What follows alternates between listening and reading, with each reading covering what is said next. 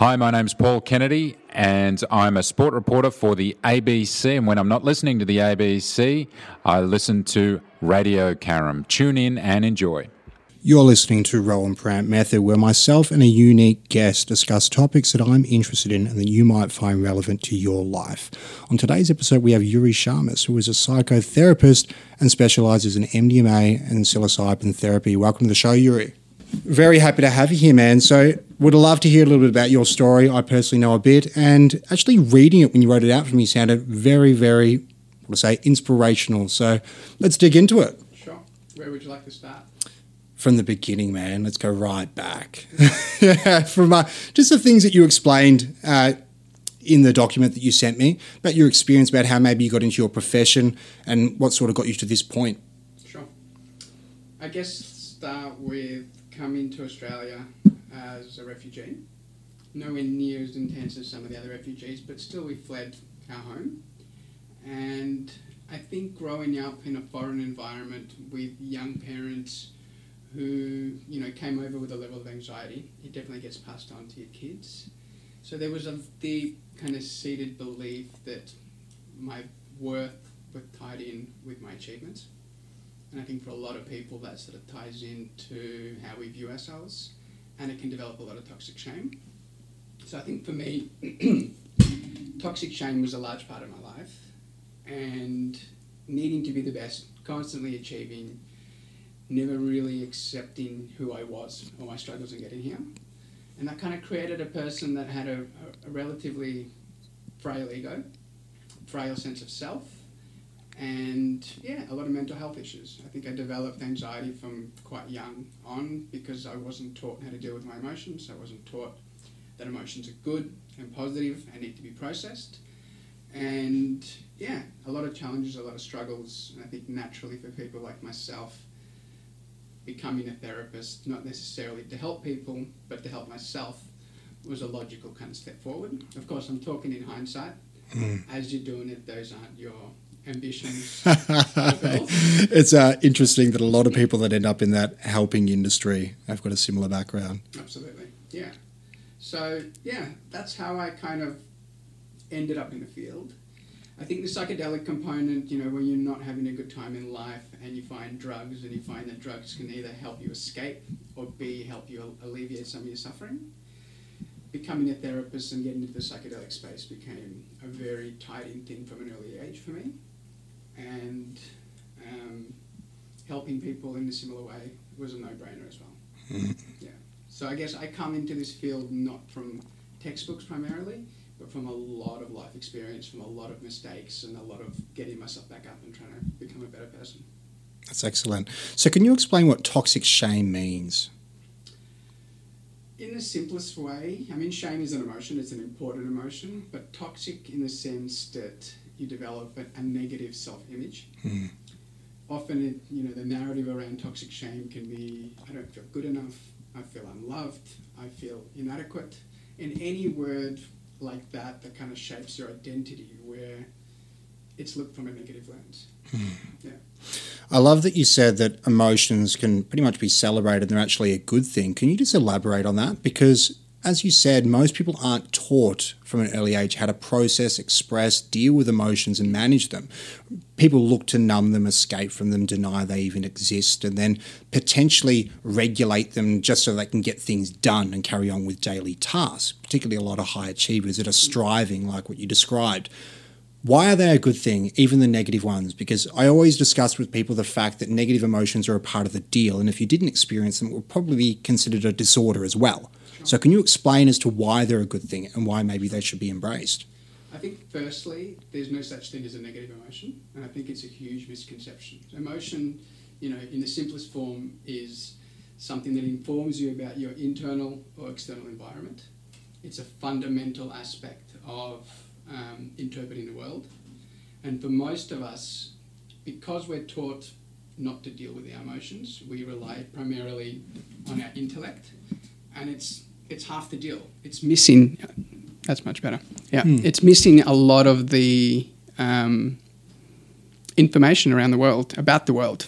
So yeah, is that the answer to your question? I think so. Yeah, I think it is. But how can people get in touch with them? Because obviously we're going to talk about therapies and things and some of the interventions that you've been using. But in terms of men in particular that associate showing emotions and vulnerability as a sign of weakness, and maybe they've had negative experiences in the past, how can they get around that? Obviously, a safe space with a therapist would be a good place to start. The basic answer is just getting in touch with your body. Most of us live neck up, and our goal is to avoid everything. So, whether it's you doing your own work to connect to your body, whether it's breath, whether it's just being present, um, yeah, I think in the simplest form, the therapy is designed to bring you back into a relation with your body. Mm. Your body holds all the information you need, your body holds all the emotions that you need, and as long as there's a connection between mind and body, you can come back into your emotional sort of sense. Yeah. You actually shared a bit of a story with me before about how your experience with navigating your way through emotions led to a physical illness with your MS. Do you mind sharing that story? Sure. And again, you know, this isn't medical textbook stuff. This is my own personal experience. Yeah. But I grew up in, in a world where I didn't want to feel anything unless it was positive. And I think what happens when you do that is you create emotional blockages in your body. Think of it as a volcano. Volcano eventually is going to erupt, and a lot of the ways that we live is we're constantly stockpiling this emotional energy in our body. Eventually, what happens is the body screams that it's overloaded, it needs to release it. And one of the ways it does that can be through creating autoimmune conditions, in my perspective. So your body starts to eat itself in a desperate plea to release emotional energy that you've got stored there. Hmm. So I think for me, 20 years of not dealing with my stuff and continuously treating my body with disrespect and pushing it further and further caused then a rupture. And it wasn't until that I started to prioritize my body, prioritize my mental health, that I started to release a lot of these emotional blockages. And I felt like for me, that was the most important thing for the MS to start to disappear. Wow. So, can you run us through that journey? I imagine it'd be different for everyone, but just based on your personal experience, how old were you when you were diagnosed with MS? 22 from memory. Okay. And how you don't suffer from the symptoms now? I don't I haven't had any symptoms for five to seven years now. Yeah. I stopped taking the medication that they were giving me because I felt the medication was a band aid for a problem they couldn't explain properly, Yeah. and the medication made things worse. Um, I stopped taking bodybuilding supplements. I was taking creatine phosphate, which you know was helping me get bigger, but was ultimately putting more pressure on my body. And between psychedelics and psychotherapy and emotional attunement, I started releasing the shame that I felt, any other negative emotions I held in my body. And I felt very slowly the symptoms started to, to disappear. Wow. And that was seven years ago you started this process? No, I started this process. Let's say I got diagnosed at 22. I think at about 27 when my first sort of significant relationship ended. Yeah. and I realized that I was living life on autopilot. Hmm. You know, it was the first kind of steps into spirituality, into self awareness. And then it's been a 10 plus year kind of ride to get to this point where there's there's a self acceptance. And yeah, the symptoms sort of dissipated within about five years of me becoming awake. Wow. It's a very unique experience. Autoimmune diseases are popping up more often. There's so many people with neurological issues that, you know, they're coming up every day. I'm meeting so many people. Absolutely. And since COVID, it's actually increased. And people, some people argue it's because of the jabs. Other people might say because of the intense amount of stress and isolation and things we actually had during that time. A lot of, uh, in your industry, has mental health issues sort of become more of a popular topic? Have you seen more people seeking help since COVID? I'd say so. I think finally mental health is becoming an integral part of everyday life. So it's like the same thing if you've got back pain, you'll go to a chiropractor. Mm. People are seeing therapists not as quacks or crazy house kind of solutions, but an integral kind of maintenance of your everyday life. So people are stepping out and, and owning that they're not feeling well. Yeah, it's great mm. that people are seeking help. There is still a lot of stigma around reaching out, and obviously, companies or organisations like Beyond Blue they're trying to break that uh, stigma down with awareness raising. But you know, awareness raising only goes so far. There comes a point where we actually have to do the work. How can we encourage people to seek someone out when they're at that point? Like, let's say you had a, a friend or someone that you thought would benefit from psychotherapy from someone perhaps like yourself. How could you steer them in the right direction without them putting up a wall? How do you steer them? I mean, I guess encouraging, you know, the old stigma that vulnerability is weakness. Yeah. That really needs to be challenged. Yeah. I think it's something we all suffer from to some degree. But maybe by being a role model, by volunteering your own mental health issues mm-hmm. and your own challenges, and leading by example, showing people that, hey, I'm actually much more of a man by owning my pain and by working through it. Yeah, I completely agree. I know even from my personal experience, I was the first person to hold space for other people in terms of vulnerability. And I would talk about it and I would be able to articulate it. And I go, yep, you know, you have to embrace being vulnerable. But I very rarely did it. And it was mm. a very confronting experience to wrap my head around. I think also, as you said about role modeling, something that I've been talking about a lot lately is people having to share their failures, their insecurities, their fears, some of these things that pop up, limiting beliefs maybe, so they're actually a human being instead of mm. just the highlight reel that you see on social media all the time. Yeah. Mm. I was definitely the kind of person that posted too much for a while. Yeah. I think when I realized how inauthentically I was living, you know, you often go into that next phase where you're so inspired to live differently, you start telling the world about it. Yeah. So for me, yeah, look, I went on the roller coaster of oversharing and I look back on it and there's a little bit of a cringe, but ultimately, I think ultimately um, it was still it still modeled to other people that hey, I don't have to live in the closet emotionally. Yeah. Yeah. Cool. So, baby steps. How can someone, from your perspective, this can be either from a therapeutic background or just from your personal experience, how can someone step out of their comfort zone in terms of embracing vulnerability? I mean, you're surrounded by people all the time. Turn to the person next to you and just say, I'm not okay. Yeah. That's enough. Yeah. Say I'm suffering. Say I want more out of life. I think that's a pretty good starting step. Yeah, that's great. I think everyone can pretty much relate to that. In fact, I mm. don't think of anyone that really could confidently say that those words that you just said wouldn't resonate with them. Yeah. Yeah, that's great. You know, the problem with vulnerability, and this is something I'm pretty passionate about, is we think vulnerability is about being met in a certain kind of way when we mm. step out. And again, I'm I'm no preacher in this because I make this mistake all the time. But true vulnerability, I've been told, is stepping out on a ledge and jumping over the edge, but not expecting to be caught on the other side. Yeah. So I think that real discomfort of like revealing yourself, being there naked and not being received a certain kind of way, if you can aim for that, you can be truly vulnerable. Yeah, I agree with that. I actually had someone talking about something similar recently. There are many people out there that express that they are vulnerable and they're embracing vulnerability, but they have a, a planned story that they've shared a million times. They understand what the response is going to be like. They've planned it all out. It's not really being vulnerable anymore. It's just a part of their story that they're just happy to share, hmm. like their favorite football team. But actually revealing a part of yourself where you're like, I'm going to be judged here. Like people are going to have an opinion about hmm. this. That is that bit of a fear element. That's a real vulnerability, I believe. Yeah, absolutely. Like even this conversation now, you know, like we had an idea where we're going to go, then we lost the script, Yeah. and now we're sitting here freeballing, and it is a vulnerable experience because Yeah. you could take it anywhere you want, and I'm at your mercy with it. well, you know what? All I'm going to do is I, I appreciate that, but also you can steer it in any direction at any given point. Yeah, so I'm just going to pick up on all the things you say. But in terms of the psychedelic therapy, mm. I really want to dig into this. We'll come back to vulnerability in a moment, but would you like to start talking about psilocybin or MDMA first? Or how you got into each? What order do you think? Personally, I don't think it makes a difference which one we talk about. I think the concept behind psychedelic therapy is essentially we do good, thorough therapy hmm. To get you into a relationship with your emotions, to get you into a relationship with whatever's causing you distress in your life.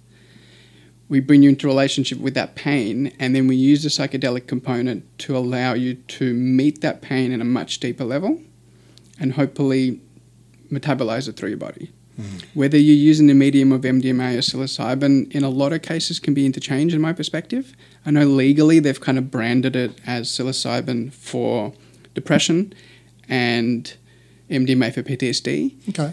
and I understand that in certain regards. Like if there's a, a really, really intense trauma and it's horrific, sometimes psilocybin can be a little bit too abrupt to access it and process it. And MDMA offers a, a really unconditionally loved hand holding avenue to go towards it. Mm. In those situations, I totally agree that MDMA is a better option. But for most of us who are working with, let's say, everyday depression and anxiety, it's just the need to bring you into a deeper relationship with emotions that's most important. Hmm. And both substances can accomplish that equally as well. I find it very interesting because we were talking before we went live how you're using these substances to help people experience emotions more fully and in the hope to release them through that process. So many people use drugs recreationally or through addiction as an escape to mm-hmm. escape emotions and potentially feel more positive ones. And they probably consider that as a bad trip if they're going to be experiencing something like that. Mm-hmm. Can you explain the difference and how maybe therapy is involved with that? Totally. So, in my line of work, a bad trip happens when a particular emotional experience comes to the surface and you don't want to deal with it. Mm. So then you try and run away from it. And what we know about the psychedelic state is with the defenses down, there's often nowhere to run. Wow. So the negative emotion chases you throughout the trip, eventually catches you and hits you over the head. And that's what we experience as a bad trip because your expectations for that moment was like, I want to feel positivity, I want to feel good. Instead, I'm feeling all these horrible things. And then the external environment starts to mimic your internal experience, and we have that bad trip. Hmm. So, if we talk about it from a therapeutic standpoint, we want you to have a bad trip in the sense that we want you to come into a relationship with the negative emotions. The only difference is you've spent the prep work dealing with these emotions, getting into a deeper relationship with them. So, if and when they do pop up, you embrace them. You lean into it. You spend two, three, four, five minutes with the emotion, and then it's metabolized through your body, and it's out the other side. Wow. That's a really interesting process. And you hit the nail on the head in terms of an undesirable, we won't call them negative, but an undesirable emotion when they're forced to face with something the person's potentially running away from. And I hmm. see this all the time. People are constantly running, even if it's just sitting in that discomfort of being still, they have to be, no, I have to be doing some breath work at this particular time, or it's scrolling through the phone, or listening to music at some point. They have to have some sort of stimulation to avoid that unpleasant sensation of what might come up. Hmm. 100%. And if you reflect that in the society that we live in, it's all geared around avoidance. Yeah. You know, when you go to the gym, the average person goes to the gym with headphones on, looking at their phone, looking at their screen. They finish the workout, they don't even remember they were at the gym in the first place. Now extrapolate that to our lives. That's pretty much what you know what society is pushing us to do. Go at 100 k's an hour, then come home and sleep. Where's your downtime? Where's your capacity to self-reflect, to allow any emotional events that have happened throughout the day to be processed? Hmm. And here, there lies a problem. processing emotions is a very unique thing that I haven't really considered. I've looked at holding space for emotions mm-hmm. and expressing them, but in terms of processing them, I don't think a lot of people do that. Obviously, looking at things like journaling and trying to get in touch with certain things that come up and getting your thoughts out on paper is one way. But as you said, people are just chocking out their day. There is no downtime. Yeah. What is your definition of downtime? A capacity fully present with yourself, Yeah. not just in your mind, but in your body. I'll give you an example. So, if you and I have an interaction here right now, and something, let's say something you say makes me feel negative, for the purpose of this conversation, I will block out that negative emotion so that we can continue our interaction. Hmm. Now, if I, when I leave here, if I sit in my car for 10 minutes, I reconnect to the interaction we had, I interact how the comment that you made made me feel a certain kind of way, and I relive the emotional experience, I'm essentially reconnecting to the process and allowing the emotion to be processed. Okay. So how does it dissipate after you process it? How does it dissipate? Like Well, how does think- it, how do you move on from it? Because obviously you've gone, you're reconnecting back to the experience that you said. Look, I can't address this right now. I need, I have things to do, which I think is a very relevant mm. tool because we don't want people falling apart all the time because shit needs to be done. You know, Totally. if you, people that are, have jobs, businesses, etc. So, how does what does that process actually achieve? You know, if you eat a meal and then you digest a meal, it comes out the other side. It's a successful endeavor, call it for argument's sake. Yeah. Emotion is exactly the same. It's energy that's generated in your body. If you attend to the energy and metabolize it, it's out and it's transformed into something else. If you don't attend to the energy, it stores in your body, it gets stuck, right? So your question is, how does it process? Well, Yeah. by attending to it and allowing yourself to feel the emotion fully, hmm. you're digesting and metabolizing that emotional experience, Yeah. and it's gone. I've heard people describe similar things in relation to processing grief, and I imagine it, it probably applies to all emotions. Yeah, I mean, grief is just a complex set of emotions. Absolutely, you know, grief isn't going to be a one hour meditation in the car to deal with. It's a long standing process, but daily interactions usually invoke small emotional charges. Yeah. And our job is to not collect them so that eventually that um, volcano erupts and we have all sorts of negativity in our body. Is there like a time frame as to when you can process this particular emotion? Would you try and do it as close to the event as possible, or can you save it to the end of the day? You can, absolutely. I mean, when we talk about trauma, people are dealing with things that have happened 10, 20 years ago. Yeah. And they're dealing with it now. Me personally, I have a process of at the end of every day, there's 20 minutes before I go to sleep, I sit in my bed, throw the dune over my head, and I allow anything or any bullshit that's happened during the day that hasn't been dealt with to rise. Yeah. And I just give it presence. I usually I can sometimes cry, I can sometimes just wiggle it around, or sometimes just feel it.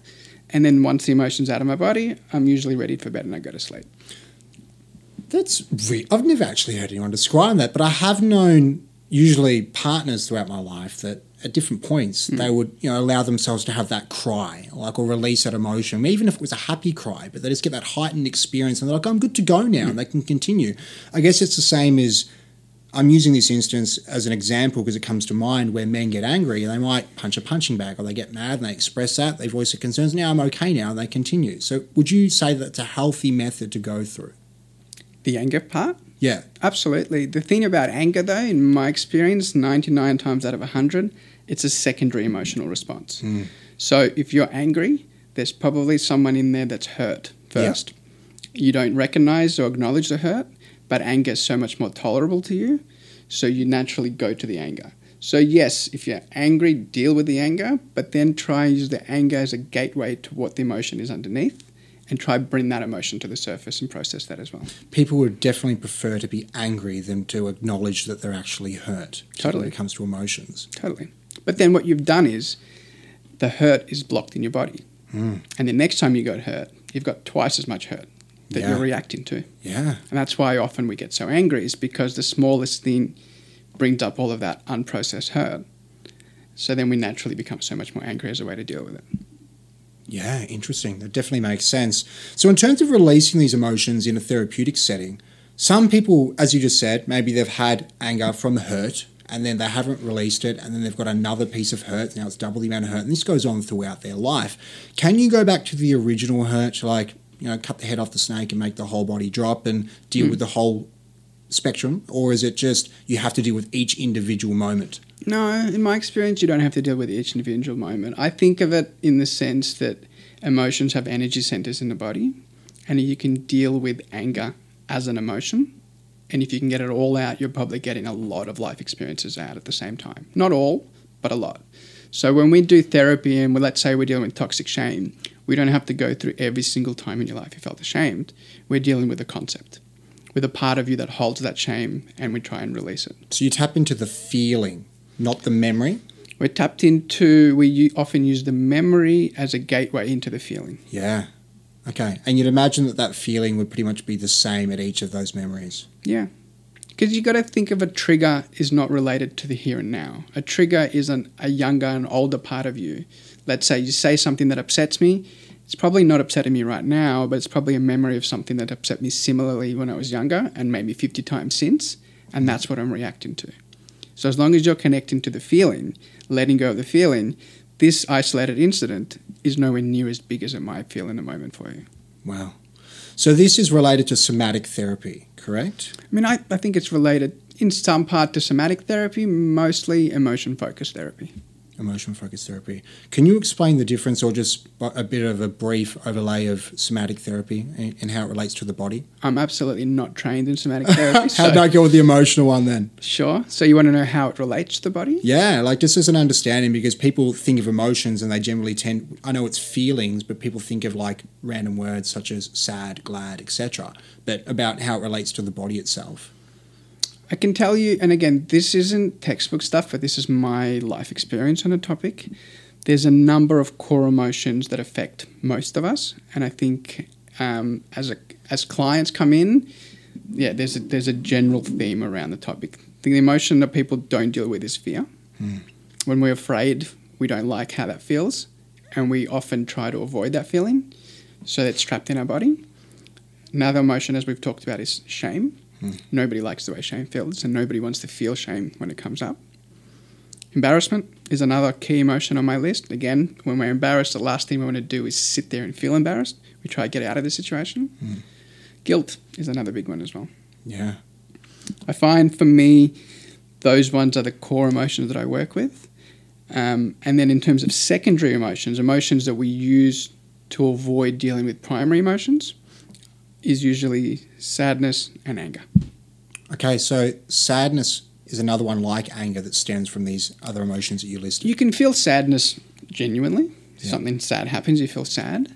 But I find some people feel sadness as a way to cope with another core emotion. I think it's interesting that people are very limited with their emotional vocabulary as well Mm. because everyone's happy to say I'm good or sad or mad. Like those are very basic things. Yeah, As you said, they're sort of masking other emotions that are really the Mm. what's going on. That's very interesting. So curious here. A lot of people talk about exposure therapy, and I know with CBT, a lot of people saying, you know, sit in that experience and don't just jump to an intervention straight away. If someone is exposed, let's say they have a fear, because we spoke about fear, and they're scared of a, of heights or something like that, and they continue to expose themselves to it, and they're constantly getting exposed to it, but they're not processing the emotion, letting it go. Will that just cause more problems? I think so. Yeah, like that's what I'm the conclusion that I'm coming to based on what you've described. Hmm. I think if you're exposing yourself to something you're afraid of, rather than doing the action, stay with the fear. Yeah. Process the fear. You've sorted the problem out. Then the actual action is infinitely less scary. So how can they stay with that particular emotion? And I'm just thinking of people that have come to me in the past that say they're anxious about being anxious and they're, nothing bad happens from the anxiety. They're safe at home in their house, mm. but they're so anxious and they can't calm themselves down. And you know, we get to they're like, what can I do to stop feeling this unpleasant sensation? So they they look to breath work, they look to all these things, which is fine, as you said, if you have to do a podcast or something like that. Mm. But how can they sort of move through that? I think you're using the language you're using is kind of correct in that if if you ha- let's use an example of fear of heights, right? Yeah. You you kind of you walk up the mountain, you're standing there. Nine times out of ten, what you're trying to do is push that fear aside so that you can stand on that edge and be comfortable. Yeah. But if instead all you're doing is allowing yourself to be petrified and really processing that emotional experience, then the fear starts to dissipate. Yeah. Does that kind of make sense? So, like the emotion would reach a peak, and then it like you'd go through that unpleasant sensation, and Yep. you have to ride that wave. yep, that's exactly It's how exactly it works. like a craving. It's a it's the Pretty same sort of concept. Yeah. And with a craving, you've got to sit and feel a craving. Yeah. And then it'll just dissipate and then you're good. Wow. Yeah. It's that emotional peak. I've had this conversation with people about a lot of people that are doers, and I'm a big advocate for doing, and probably similar to what you were talk, uh, describing about striving and success and everything else as well. Trying not to associate it with identity, but still, I just active, like to do things and accomplish things, just for personal enjoyment.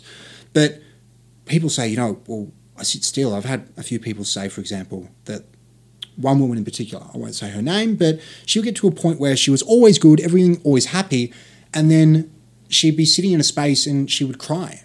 And then she was like, I don't want to do that. So then she'd get up and she'd scroll through her phone or she'd watch a TV or something. I'm like, mm. well, have you figured, like, see what comes up? Is it attached to a memory or is there something like that or like that experience? But people get that little uncomfortableness and they run away. Yeah. So would you encourage people to do that where safely in their own homes to be able to ride that emotion out, let it get, reach the peak and then just drop off? Yeah. It, it, it literally takes a minute or two.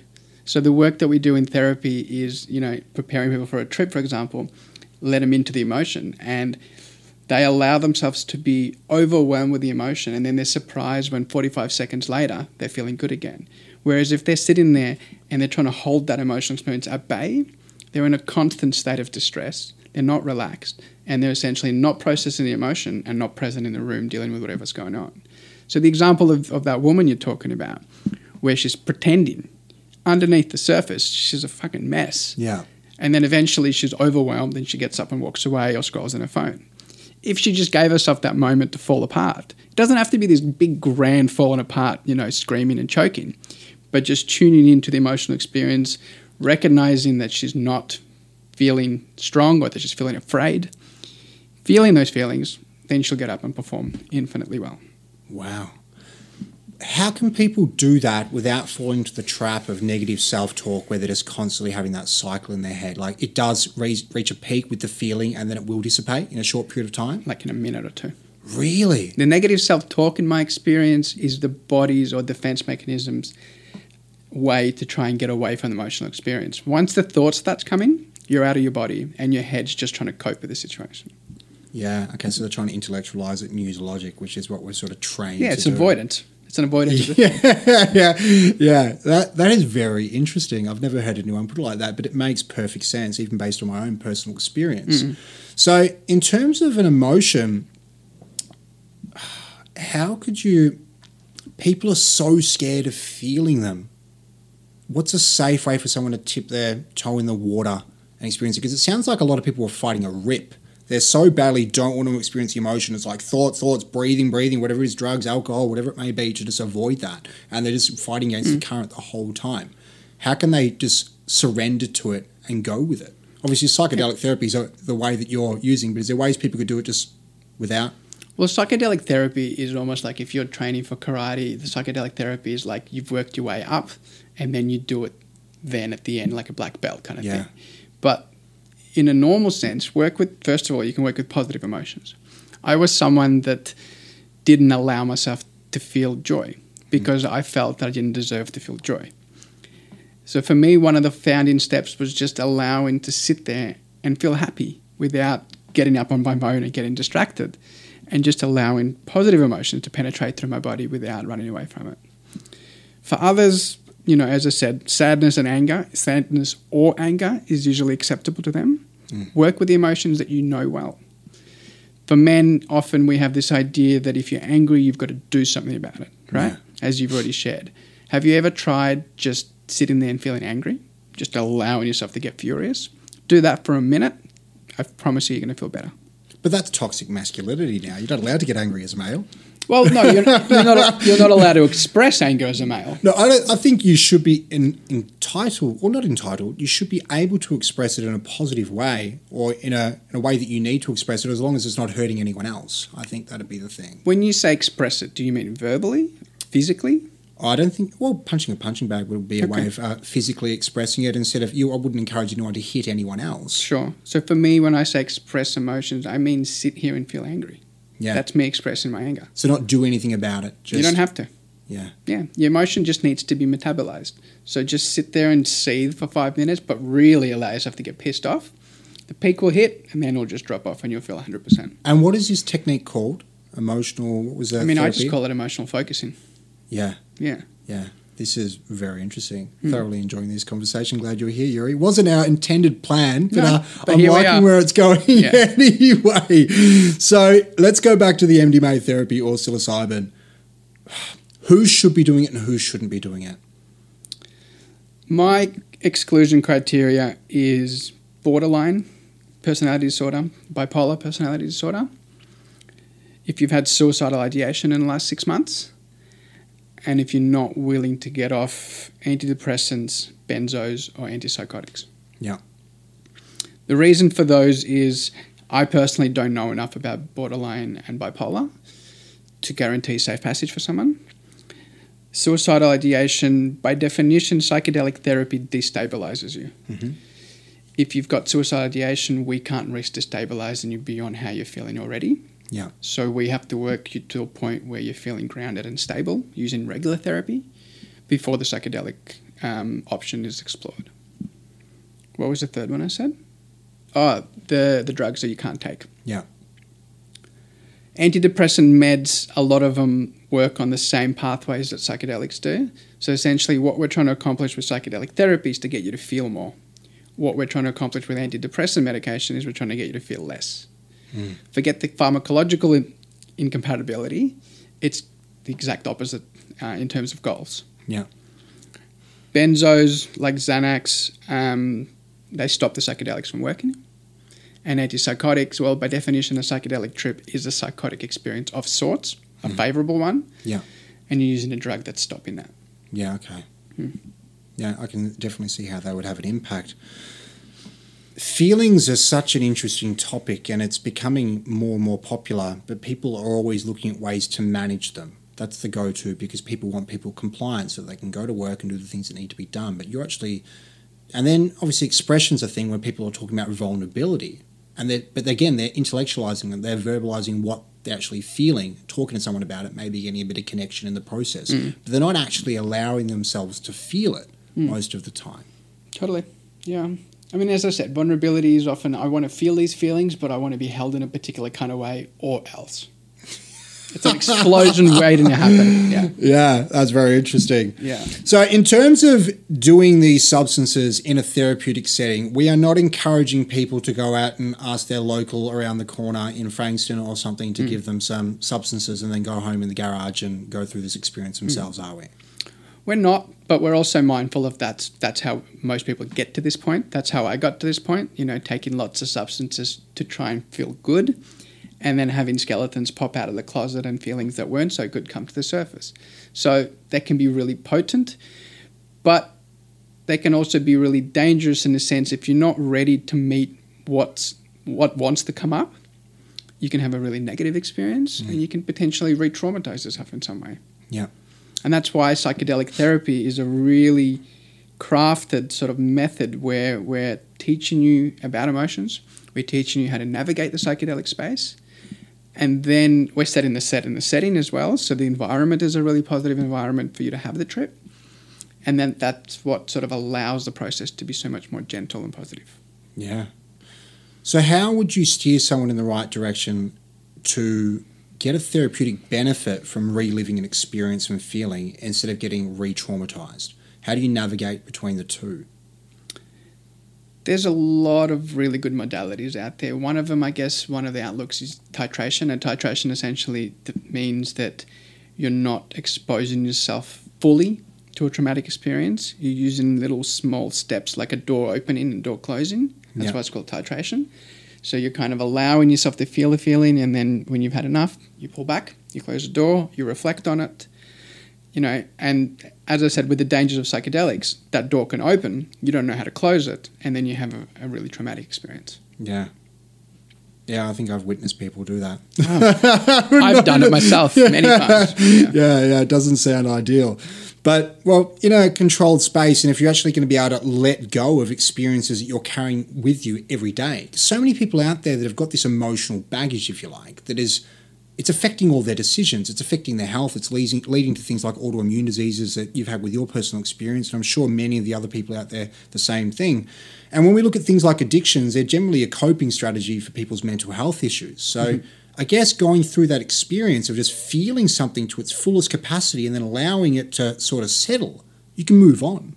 Absolutely. I'm definitely going to be experimenting with this if I have any, I'm not going to call them negative, but any unpleasant emotions that pop up at a different point and hmm. allow myself to experience it.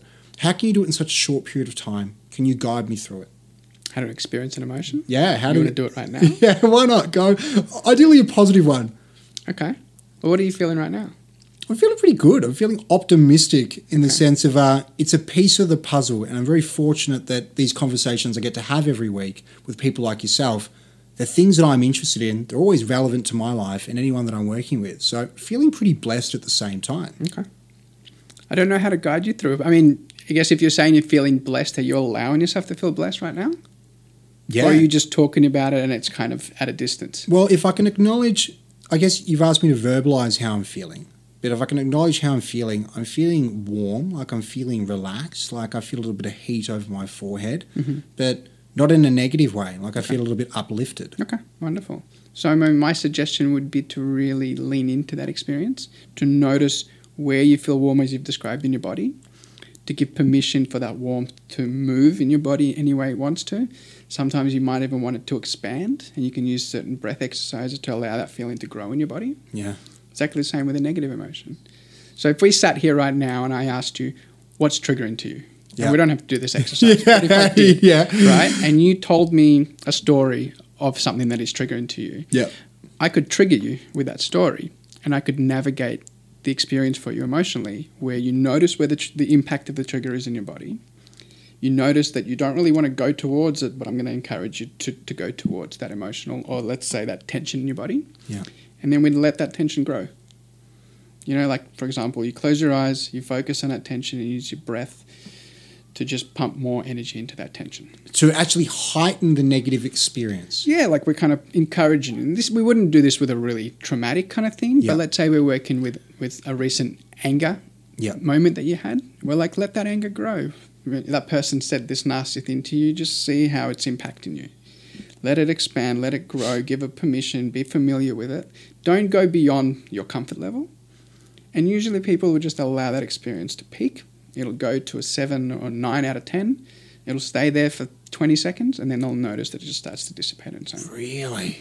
I, as I said, I find this fascinating. It's very similar to how someone should be handling cravings. Hmm. It's very funny that people often say, just let the anger go. Hmm. And they expect someone to just stop being angry and deny them the experience of Yeah. feeling that feeling and just move on with it. They sort of they didn't get to go through it. Yeah. But you're actually encouraging people to let it grow, but not to the point that you carry on throughout the world on a path of destruction, but you just reach that point and then you then you can actually let it go. Yeah, in a safe environment.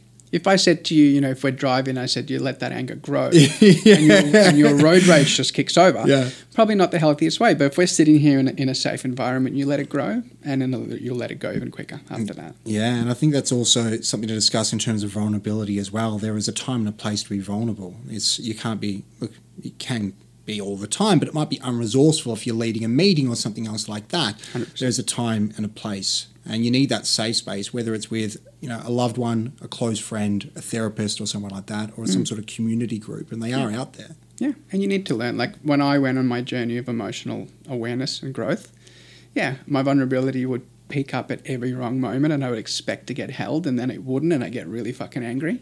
Yeah, So there is a learning curve of like time and place. Absolutely. yeah, It's it's even more apparent in relationships. You know, you like you want to come home and tell your partner something, but she might not be ready to hear you. So you blurt it out. She gets upset. You get upset, and the situation has a negative consequence because you know it wasn't a positive experience. But if you say if you set a space, you go, "Hey, I need to have a chat chat about this." She acknowledges. You create a safe space. You have an open conversation. It's a positive experience, and you've learned from that experience. It's okay to be vulnerable. I will be held in a certain kind of way if I approach it correctly. Hmm. Very interesting because I know relationships and communication is such a big issue, particularly for men, but also women. And you know, there's a whole concept of men being from Mars and women from Venus, etc., and Yeah. different love languages, everything in between. But actually meeting together, it's, it's funny how a concept that a lot of people talk about is chunking up and getting to the point where they can agree. But someone will trigger the other person, the emotions come into it, and then it's not going to end well. It just storm Totally. off. And it, how can they steer through that? Is, is it choosing the time and sort of having a bit of pre planning before it that we're going to have this discussion instead of just blurting something out in a heightened state? I mean, no one should do anything in a heightened state. Our, my rule for it, and this, you know, like I'm in a conscious relationship with another therapist, Yeah. and that might sound nice, but it's also got its all precarious things that come with that as Yeah. well. But essentially, the way that I've learned is if the other person is upset or triggered, think of it of you relating with a toddler. Yeah. When we're upset and when we're triggered, we're usually acting like a child and feeling like a child. And if we talk about internal family systems as style of therapy, essentially the child part of you has come to the surface. So if a child is upset, you're not going to try and reason with a child. You're going to turn to the child, you're going to comfort him, him or her, and love him, him or Yeah. her, right? The same thing you should do with someone who's upset.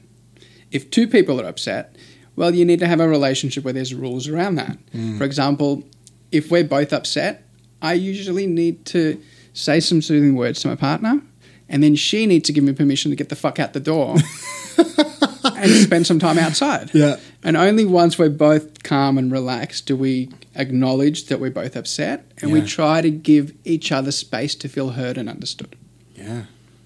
Again, I'm preaching a beautiful model. In practice, it's much harder than that, but that's the idealized version of how it should be done from my perspective. That makes perfect sense, and it's very interesting considering that these things do take time. And anything worth doing does take time. There's no quick fixes, there's no silver bullets or anything like that. You can't wave a magic wand.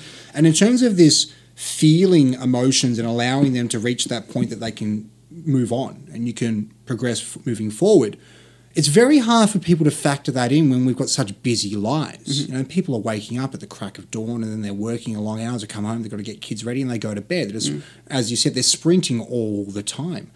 How could the average person factor this in? Would it be seeing a therapist once a fortnight, or with, is like a set time at the end of the day that they process the things that have happened in the day in a journal or something like that, mm-hmm. or is that still an escape? The journal.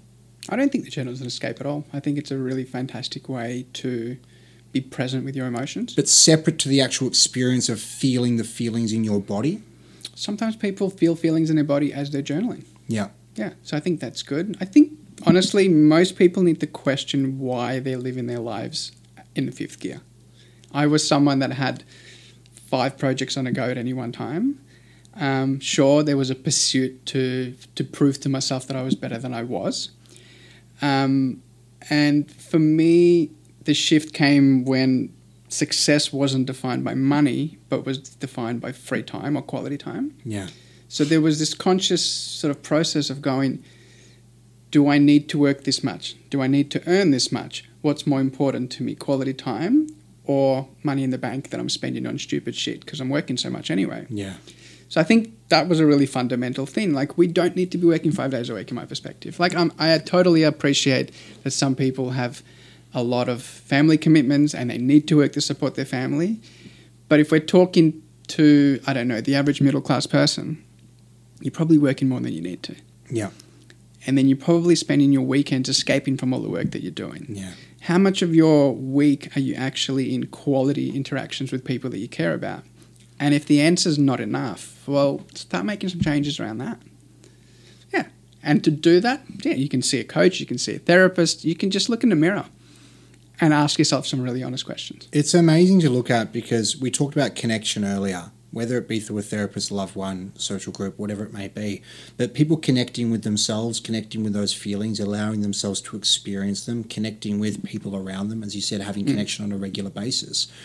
So many people they don't experience it. They're scared of it. There's maybe they've had bad experiences, or they just don't prioritize it. I think there was a Harvard study where they said at the end of life, like the things that you reflect on is really the relationships and the time that you spent with people. It's not the successes or the gold medals or anything that you won, and people forget that. I think that study even showed that it was the biggest predictor of longevity Yeah. was the number of quality relationships that you had in your life. Yeah, and it's uh, it's interesting because people can be surrounded by so many people but feel completely isolated and alone because they don't share the same values and mm. potentially they're wearing the mask and not embracing vulnerability and sharing some of their mm-hmm. deeper parts of themselves and there is that lack of connection mm-hmm. despite that interaction itself. Yeah, yeah, I think a lot of workplaces and society kind of breeds really shallow interactions. They don't want to know how you are. Something I've heard, I've heard and I've experienced more with different cultures. Like, if, for example, Italians. Every time I deal with an Italian, you ask them how they are. They really tell you how they are. Yeah. They're just open and sharing about it. And then sometimes people are so taken aback by that because they just want to hear good and not a word Yeah, more. yeah, yeah. It is just that autopilot. I'm good, or I've been well, or whatever it is. They don't really dig into it. And then the, the flip side of that is when someone is really struggling and they pour their heart and soul out for all the things they're going through, but the other person really doesn't know how to deal with it, and then it's, Nor uh, wants to. Yeah, nor wants to. It's like okay, well, um, you handle that on your on your way, mate. Yeah, absolutely. Yeah. You were mentioning about money as well. I think it's great to point out that you sort of embrace or define success as the ability to have control over your time. And you don't need to be having all these you know, things ticked off the list all the time.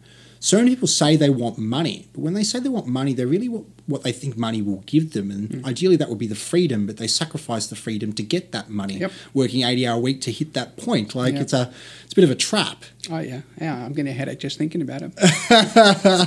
so what got you to the point that you decided to change because you came from one particular line of thinking and uh, was this before or after you started working or studying as to be a therapist For me, studying and becoming a therapist was my a huge part of my spiritual evolution. So it happened throughout it. You know, I was someone who was so dissatisfied with who I was, which is unique in the sense that it gave me an opportunity to really question the world that I live in and my part in it. So I was constantly fine tuning what living authentically meant for me. Mm.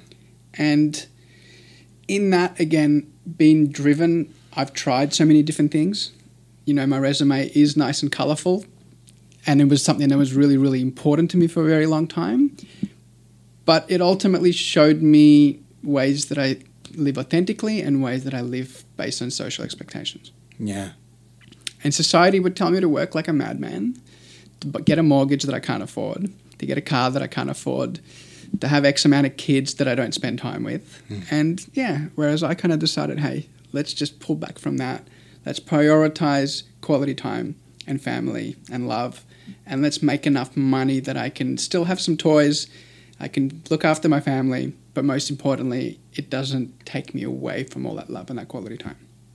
How do you spend your quality time? You mentioned family. What are the things that I know you've had a background in bouldering and rock climbing, didn't you? I did. Not something I'm involved in too much now. My quality time, I love tinkering with things. I think um, if I had a couple of million dollars right now, I would get a woodworking apprenticeship and a mechanic apprenticeship Yeah. because for me, working with my hands is the, is the ultimate exciting thing, and I don't, I don't, it doesn't come to me naturally. Yeah. Every time I do a project, I, I get excited. I don't plan it. I break things. I start again. so I think learning that patience would be something I'd love to do. I can see how that experience lights you up, just as Yeah. you describe it. For anyone that's watching the video, but anyone on the audio is uh, is very happy Yeah. going through that. I think you should definitely pursue that. Yeah.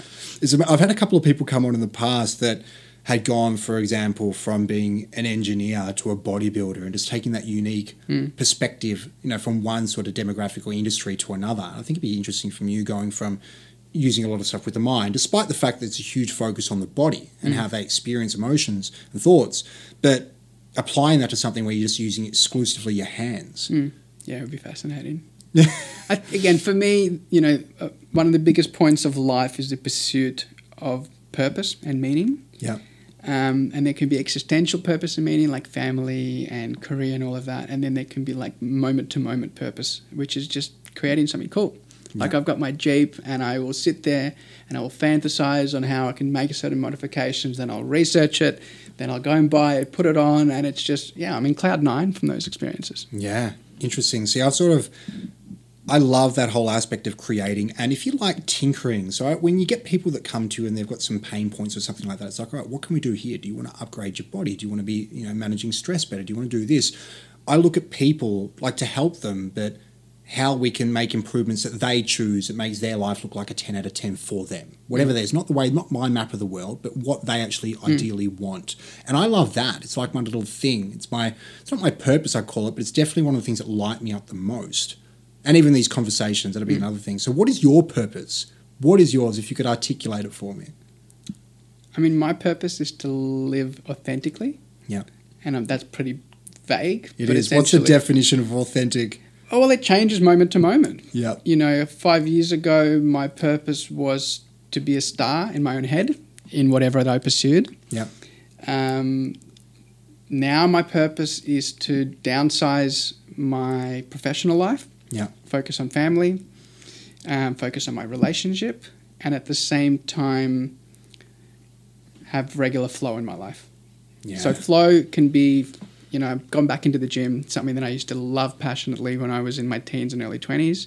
And then I learned that it was too intertwined with my body dysmorphia. Hmm. And I stopped exercising for a while, or at least I lost that drive. yeah. And I think I spent a lot of time working through body image issues and accepting myself. And then now, having come back into the gym, it's a joyous experience rather than you know when you you know when you train and you look in the mirror. If you're having a good day, you look fantastic, and when Yeah. you're having a bad day, you look awful. But in yeah, actual what to do fact, you look lighting as well. yeah. But in actual fact, you look exactly the same. yeah.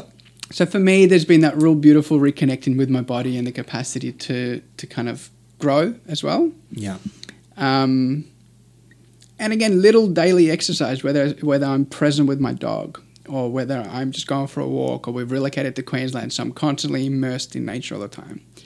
This is my authenticity. So when I wake up in the morning, is there anything that isn't aligned with how I want to live my life? Mm. And if there isn't, what can I do to improve it?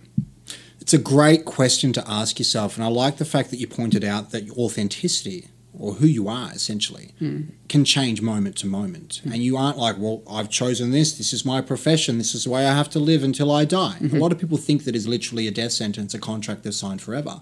I could, I've often said, I don't know who I'm going to be in six months' time. I'm doing things now, I'm really enjoying them. Don't know if I'll be still doing them then. And I even talk to the clients that I have, whether it be boxing or anyone that I'm coaching.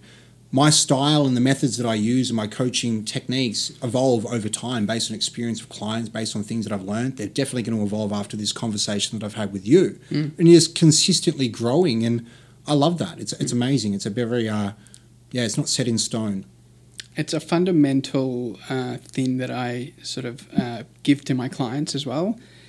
We think of the psychedelic experience as something that changes you, right? So the first step of integration is curiosity about who you are as a consequence of that experience.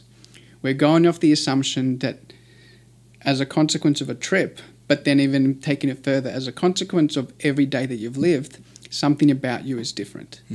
If you bring expectations of who you were from the past into everyday moments, you're not living authentically and you're not acknowledging who you are in that moment. So I guess my philosophy is taking the knowledge from the psychedelic component and saying, who am I today? And then tomorrow waking up, who am I tomorrow? Because every day there's something different about me. And if I don't embrace that or if I don't explore that, then I'm just stuck in a rut in some way. Yeah. It's very interesting because that also translates to people in the fitness industry. They have a concept called auto regulation. Mm. Some days you just can't hit that PB. And people are like, you know what, I should be hitting the PB. There's no weight on the bar. But, you know, allostatic stress and all these other components that have come in, like, you want to be meeting your potential, whatever that looks like that particular day. But not every day is the same. And mm-hmm. you are not the same every single day. Totally. How important is it for people in the helping relationships, psychotherapists, whatever, for them to be doing the work themselves? I think if you don't do the work, you shouldn't be a practitioner. Yeah. So, me as a therapist, I think the reason I'm a good therapist is because I spent m- most of my training in a client chair. Seriously, like my my therapy is informed by my life experiences and bringing myself authentically rather than any textbooks that I've read. lived experience is so important and there are so many people out there that have got the qualifications and obviously you've combined both. You've done the formal study and you mm. have the lived experience. So it gives you a very unique perspective and ability to connect with the people that you're trying to help. But so many people can understand the concept they can make the quotes they can list the stats they can mm. do all these things but they really can't connect with the person because they don't have that lived experience and they don't have that credibility mm. because they can't link it with understanding Yeah. Look, my outtake is that I can't take you somewhere I haven't been myself. yeah So I simply don't work with certain people if I haven't had experiences that I can connect to them in some way. I love that. Yeah. It's interesting as um I would never ask anyone to do something that I would never do myself or have an experience in some way, shape or form for mm. the same reasons. I mm. can't expect like if there's certain things that I'm not doing, I can't expect someone else to do it. Yeah. Well, and, and just it causes tension within you because you're faking it. So then you're not really doing the right thing by the client by pretending to know something that you don't. Yeah. Yeah.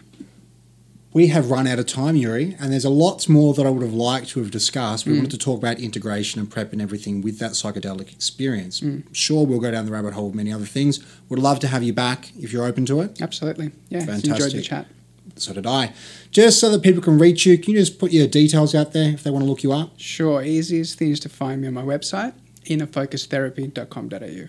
Perfect. Thank you very much, Yury. Everyone, we will be back next week. Look forward to speaking to you then. See ya. Hello, I'm Con. And I'm Stav. And, we we're are Edinaki. You're listening to Radio Karam.